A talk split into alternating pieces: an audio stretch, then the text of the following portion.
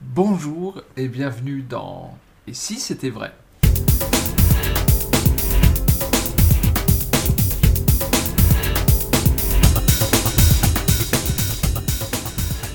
Et si c'était vrai? Bonjour Dominique. Bonjour Lionel. J'allais faire une introduction compliquée et euh, je- je- j'ai décidé au dernier moment de faire beaucoup plus court. Comment allez-vous? Bah plutôt bien. Eh bien écoutez, euh, nous aussi, on est toujours en train de partager un petit apéritif. On est très content de vous retrouver. Euh, J'espère aussi que de votre côté, côté écouteur, eh bien tout se passe bien. Pour vous, que vous avez plaisir à, euh, écouter Dominique et appliquer éventuellement ces quelques conseils. Et nous, on va continuer de, de- parler et on va, par- on va parler, puisqu'on a parlé euh, dans ces derniers podcasts euh, de Tarantino, on va essayer de parler cinéma. Ouais. Et euh, je vais essayer de, de, de faire un petit exercice. euh, et on va essayer de traduire en magie quelques mots de langage cinématographique. On va voir ce que ça donne. Un exemple. Euh, si je vous dis zoom, euh, en magie, dans un effet magique, dans une routine magique, comment vous, retranscririez ça? Oh bah euh, pas trop difficilement je pense parce que euh, nous on est notre propre éclairagiste, poursuiteur, je sais pas comment ça se dit, un mec qui, qui, qui fait, Oui, qui fait la poursuite. hein. Euh, évidemment propre metteur en scène, propre scénariste, euh, dialoguiste euh, de, de notre performance. Et je pense que le zoom est pas tellement difficile dans la mesure où on termine souvent, pas toujours, mais quand même souvent, sur un instant T où, euh, par exemple, euh, allez, euh, je dis une bêtise, il y a une carte choisie, c'est un tour de carte, et le miracle va être qu'on retourne la carte de la table qui est en plein milieu, et c'est le 8 de pique, et il se trouve que c'est la carte choisie dans des conditions tellement impossibles que les gens vont se faire un harakiri quand la carte va se retourner. Donc qu'est-ce qui se passe? De toi euh, pour obtenir ça bah, Tu fabriques une espèce de, de- de zoom euh, au sens figuré, puisque évidemment qu'il n'y a pas de zoom quand on est en direct dans une salle de spectacle. Mais le spectateur va lui zoomer tout seul Ouais. quand tu vas, selon tu vois, le, le- le tempo que tu vas avoir pour prendre la carte et la retourner ou la faire retourner par quelqu'un, et quand on va la voir, en fait, c'est comme si le spectateur avait fait un super gros plan sur le 8 de pique. Ouais. Donc il vient de zoomer psychologiquement, mentalement, et c'est presque chaque fois qu'une chose comme ça va se passer. Ouais. Il peut y avoir plusieurs zooms, parce que plusieurs effets. Ça peut euh, ne pas être le cas, hein, je répète, dans des tours par exemple dits de mentalisme, de magie mentale, où tu vas dire au spectateur euh, Est-ce que vous pensez que je suis capable On va reprendre un peu ce qu'on disait dans une autre émission par rapport à- au billet, mais d'une autre manière, où je vais dire au spectateur par exemple Vous pensez à une carte à jouer d'un jeu de 52 Vous en avez une? Oui. Je vais essayer de la deviner. Là, c'est exactement la même écriture que ce qu'on a dit, sauf que 7 de trèfle. Et le mec te dit Ouais. Et là, on fait une espèce de zoom, mais mental, sur le spectateur, pour le coup, parce que c'est incroyable que le mec il ait pensé au 7 de trèfle, que tu lui aies dit le 7 de trèfle, et du coup, il y a un peu la réaction du marquis quand il vient d'apprendre qu'il est engagé chez Chanel, quoi, tu vois. c'est. Euh c'est nous, on l'a la photo. On l'a gardée. C'est. genre, à ce prix-là, en plus, c'est trop, trop dans le même jour. Tu vois. Bon, ben, tu vois, ça pour moi, c'est pourtant pas un truc de magie. Mais cette image de toi qui. J'en ai pris deux d'ailleurs que j'ai mis dans mon screensaver. Il y a d'abord, oui, engagé, et après, visiblement, au prix où ils t'ont engagé. Et c'est. Oh, les, les, deux. et ben ça, moi après, je vais essayer à, mon petit niveau de refabriquer ça dans un tour de magie pour obtenir du public ce genre de, de stupeur, de, d'émerveillement, de, d'espèce de, de folie, quoi, tu vois, qui, qui s'empare du, du, client, du spectateur, euh, de la personne, quoi. Ça va être un, ça peut être un point de départ. C'est intéressant. Ouais. Ce zoom en plus, il permet peut-être aussi de vous permettre de faire d'autres choses. Oui. À côté que ne verrait pas. Euh, oui, oui, oui, ah oui. Là, là, bien sûr, là, tu m'as posé ta question de, de, base, donc je réponds. Mais c'est sûr que s'il y a moyen d'avoir des, des, des, dommages collatéraux, dans le bon sens du terme, euh, de l'effet euh, apparemment final, mais qui en fait n'est pas final, c'est sûr que là, n'oublions pas la cécité par omission, c'est la cécité quand, tu vis quelque chose d'intense, c'est comme si tu devenais aveugle pendant quelques secondes, ce qui peut te permettre, si tu veux, de, de faire des choses. Bah là, bien évidemment, quand tu as un effet super balèze, pour le public, c'est largement terminé. Et si toi, tu as encore euh, dans ta besace euh, deux, trois finaux euh, finales supplémentaires, je pense que faut pas s'en priver. Alors, un autre terme cinématographique, c'est le chant contre chant. Ouais. Si vous deviez. Euh, est-ce qu'on peut euh, transcrire ça en magie? Bah, au, au, sens propre, peut-être pas. Mais au sens figuré, oui. Parce que tu vois, on a dit dans une autre émission, rapport au fort, fort ou impossible. Oui. Bah, fort ou impossible, ça peut très bien se transposer en chant contre chant, dans le sens que quand tu dis fort ou impossible, et à chaque fois que tu vis un effet magique, tu le vis toujours, tu le considères toujours comme impossible.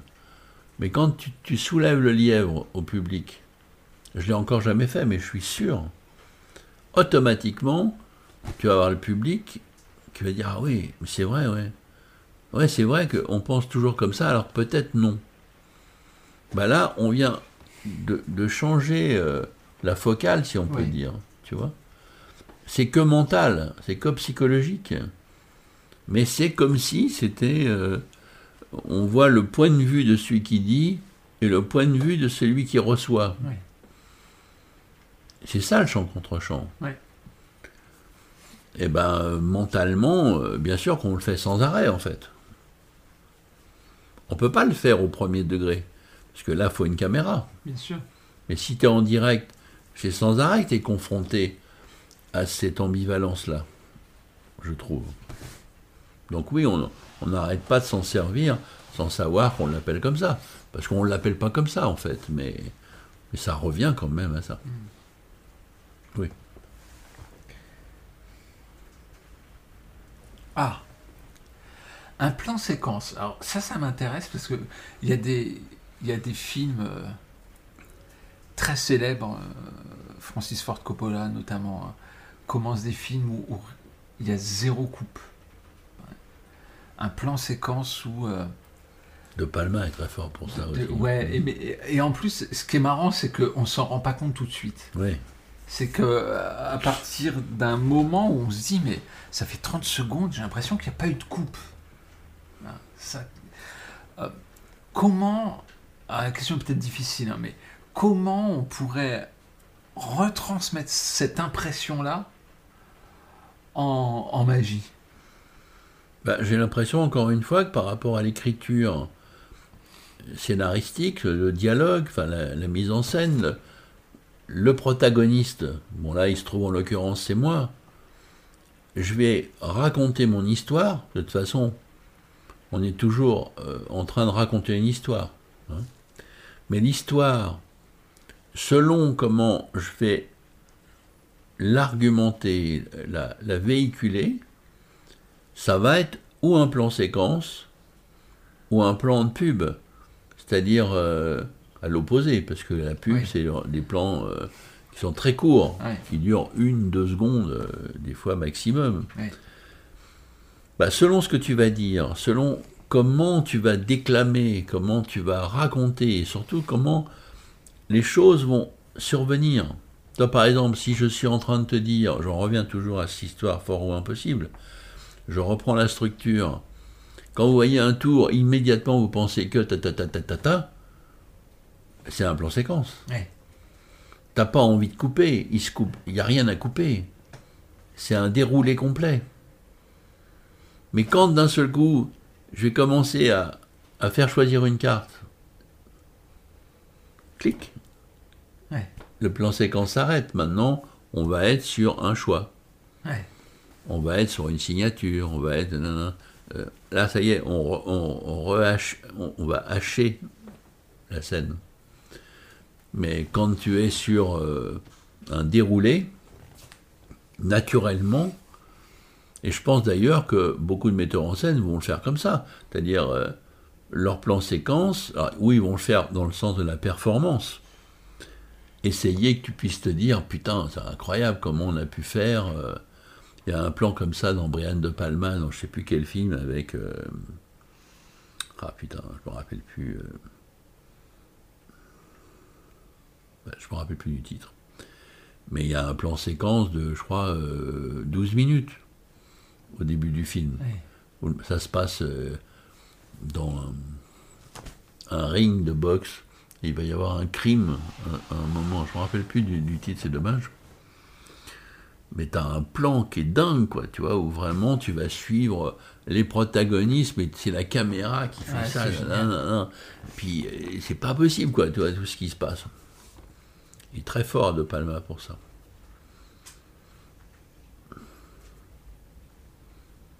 Mais ça. Il y a une logique, tu vois, parce que, je te dis, dans l'écriture, ce soit Coppola ou De Palma ou d'autres, hein, Scorsese aussi fait ça aussi beaucoup.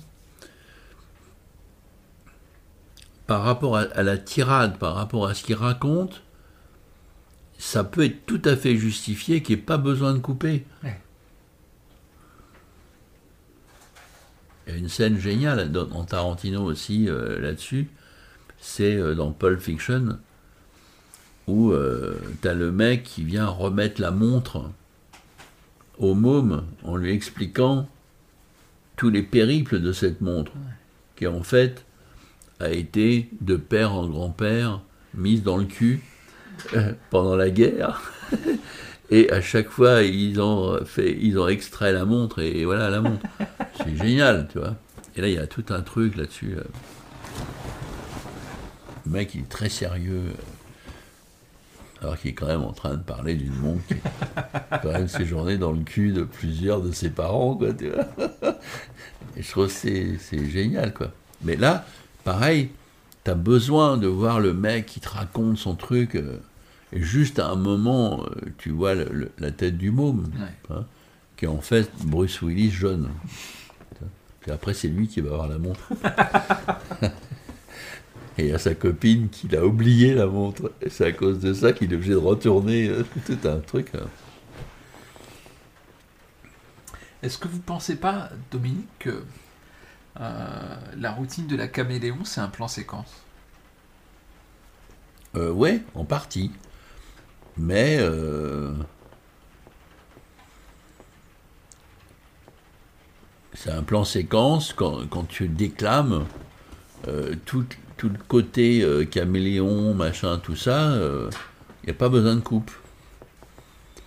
Mais ils vont avoir besoin de, de coupe quand tu commences à montrer la carte qui s'est imprimée avec une autre, que le caméléon il vient de s'imprimer avec d'autres, que maintenant tout le jeu est devenu caméléon, que maintenant de l'autre côté en plus il y a les doigts.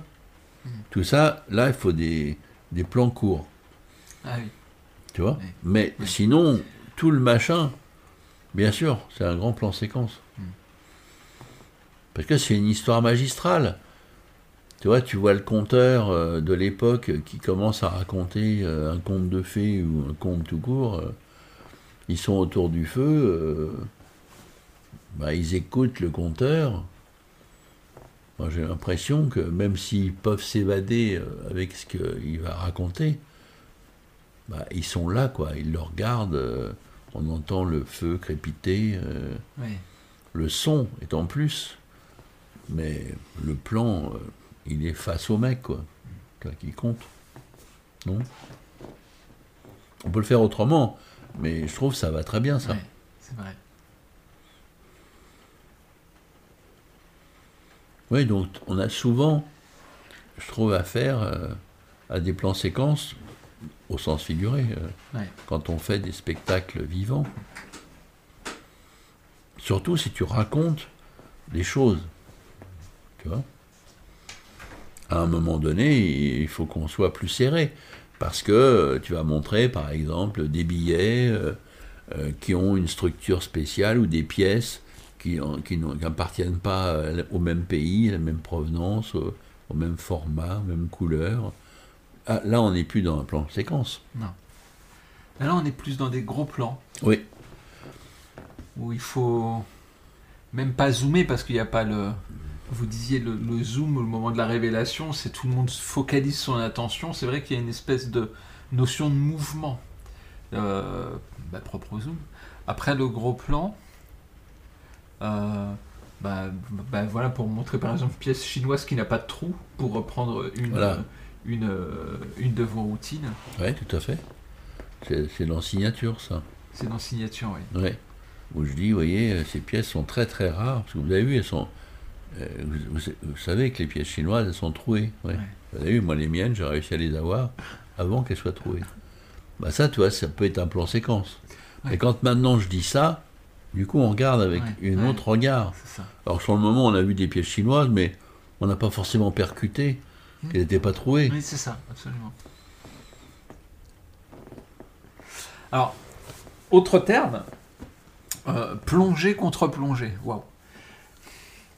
Est-ce que ça peut être retranscrit quelque part en, en magie? Dans une routine ou... Alors, explique déjà moi mieux euh, ce qu'est plongée contre plongée. Alors, quand la caméra est, euh, est comment dire, est, imaginons sur une scène, en haut de la scène, qui fait que si par exemple moi je suis euh, face à une cathédrale, la caméra est au-dessus de moi, donc je suis complètement écrasé par rapport à l'immensité de la cathédrale. Oui, Et à l'inverse, contre-plongée, la caméra est, à- pour schématiser, à mes pieds, donc me, me filme en partant de mes pieds vers le haut, et du coup, j'ai quelque part l'air aussi grand que la cathédrale. Euh, c'est la, la- voilà, plongée contre plongée pour euh, la, la plongée pour donner sentiment un peu d'oppression, euh, et puis la contre-plongée pour élever. En- là, au premier degré, non. Mais encore une fois, en transposant, je pense qu'on peut obtenir les deux phénomènes. Mais encore une fois, surtout par la psychologie, surtout Oui. par la situation dans laquelle on est en train de, de mettre le spectateur. Il peut être oppressé de- du résultat. Ouais. Tu vois Alors qu'en même temps, quelque part, il peut en rêver. Mais là, en l'occurrence, toi, par exemple, je viens d'écrire un, un- un sketch pour Alexandra qu'elle fait maintenant euh, pour les Américains. Il y a une carte qui est pliée qu'elle met sur un billet de banque. D'accord. et elle met un verre par-dessus. Voilà. Vous me rappellerez Avant de faire quoi que ce soit. Là. Puis maintenant, euh, faites des choses, des machins. Puis à un moment donné, mais plus tard, elle fait choisir une carte, elle a fait signer, et elle regarde. Vous vous rappelez là On avait mis. euh, ah, euh, je vois ce que vous pensez. Non, non. Parce que la carte qui est là, elle ne peut pas être celle que vous venez de choisir. Parce qu'elle avait été mise avant. Ouais. On ne peut pas dire que c'est déjà vu.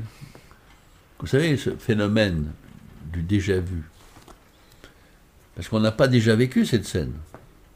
On ne peut pas dire que c'est une prémonition.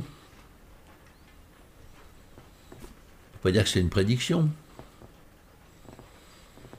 Et là, elle prend la carte. Elle dit, mais pourtant, cette carte, on l'a mise avant. Comment elle peut être signée que ce soit la vôtre Ah, c'est génial. Ouais, c'est bien. Et là, je trouve c'est intéressant parce que, tu vois, on vient de créer ce que je pense que, tu vois, quand tu parles de- du, du zoom euh, avant, là, parce que là, c'est non. Là, c'est pas possible. Et là, je peux te dire, à chaque fois qu'elle le fait, quand elle monte la carte, les gens, oh ah non, non, c'est pas possible. Parce que là, c'est pas possible. Parce que c'est pas une prédiction, c'est pas une prémonition, nanana, mais comment c'est possible quand même qu'elle soit là alors qu'elle peut pas y être? On l'a pas vécu et pourtant ça y est. euh, non, puis évidemment elle est plus dans le jeu. hein. Mais là, je crois qu'on est vraiment dans cette, cette espèce d'angoisse, mais c'est Ouais. pas une angoisse euh, de dingue. Premier degré, oui. Mais quand même, y a, il y a des fois, on est content que ça marche. Et puis des fois, même si on peut être content finalement, ça met trop de choses en, branle, quoi. tu vois? Je trouve c'est intéressant. Alors maintenant, dans l'autre sens, oui, aussi, parce que euh, dans certains cas, tu vas faire vivre au spectateur quelque chose où c'est lui qui fait. Et là, d'un seul coup, même s'il n'y croit pas, tu sais, c'est le fameux truc, euh, par exemple, euh, où, où le magicien va dire Bon, allez, maintenant, c'est vous qui allez incarner le magicien. Ouais. Moi, je suis spectateur. Alors, faites-moi, par exemple, mélanger les cartes. Très bien. Maintenant, faites-moi penser à une carte. Très bien. Euh, Faites-la moi sortir pour que je la montre à tout le monde. Très bien. Maintenant, euh, repa- repartez-la dans le jeu. Très bien. Et maintenant, vous me dites que vous allez la retrouver. Oh, ouais, je vois que vous êtes sceptique. Non, non, non, vous êtes capable. Que si vous vous laissez aller, vous êtes capable. Tenez, touchez vous-même une carte, n'importe quelle carte du jeu de 52. Vous la prenez. Madame, c'est quoi que monsieur a choisi, qui est en fait le magicien 8 de pique. Vous voulez retourner la carte? 8 de pique. Il y a presque la carte qui. Elle est, elle est brûlante, là, d'un seul coup, tu vois. Là, d'un seul coup, elle est, elle est devenue euh, quelqu'un d'autre, quoi, tu vois. Elle est presque le bras armé de Satan, quoi, tu vois, quelque part. Voilà, moi, je, comme ça, je dirais. hein. Écoutez, voilà, c'était l'exercice. Moi, ça m'a- paru intéressant à force de parler de cinéma, Ouais, de voir bien, un petit c'est peu bien. les- le, le vocabulaire et voir ce qu'on pouvait en faire autour des notions euh, magiques. Euh, mais écoutez, merci Dominique de vous être prêté à l'exercice. On se retrouve très vite pour un nouveau numéro de Et si c'était vrai. Et donc on salue tout le monde. À bientôt tout le monde. Salut.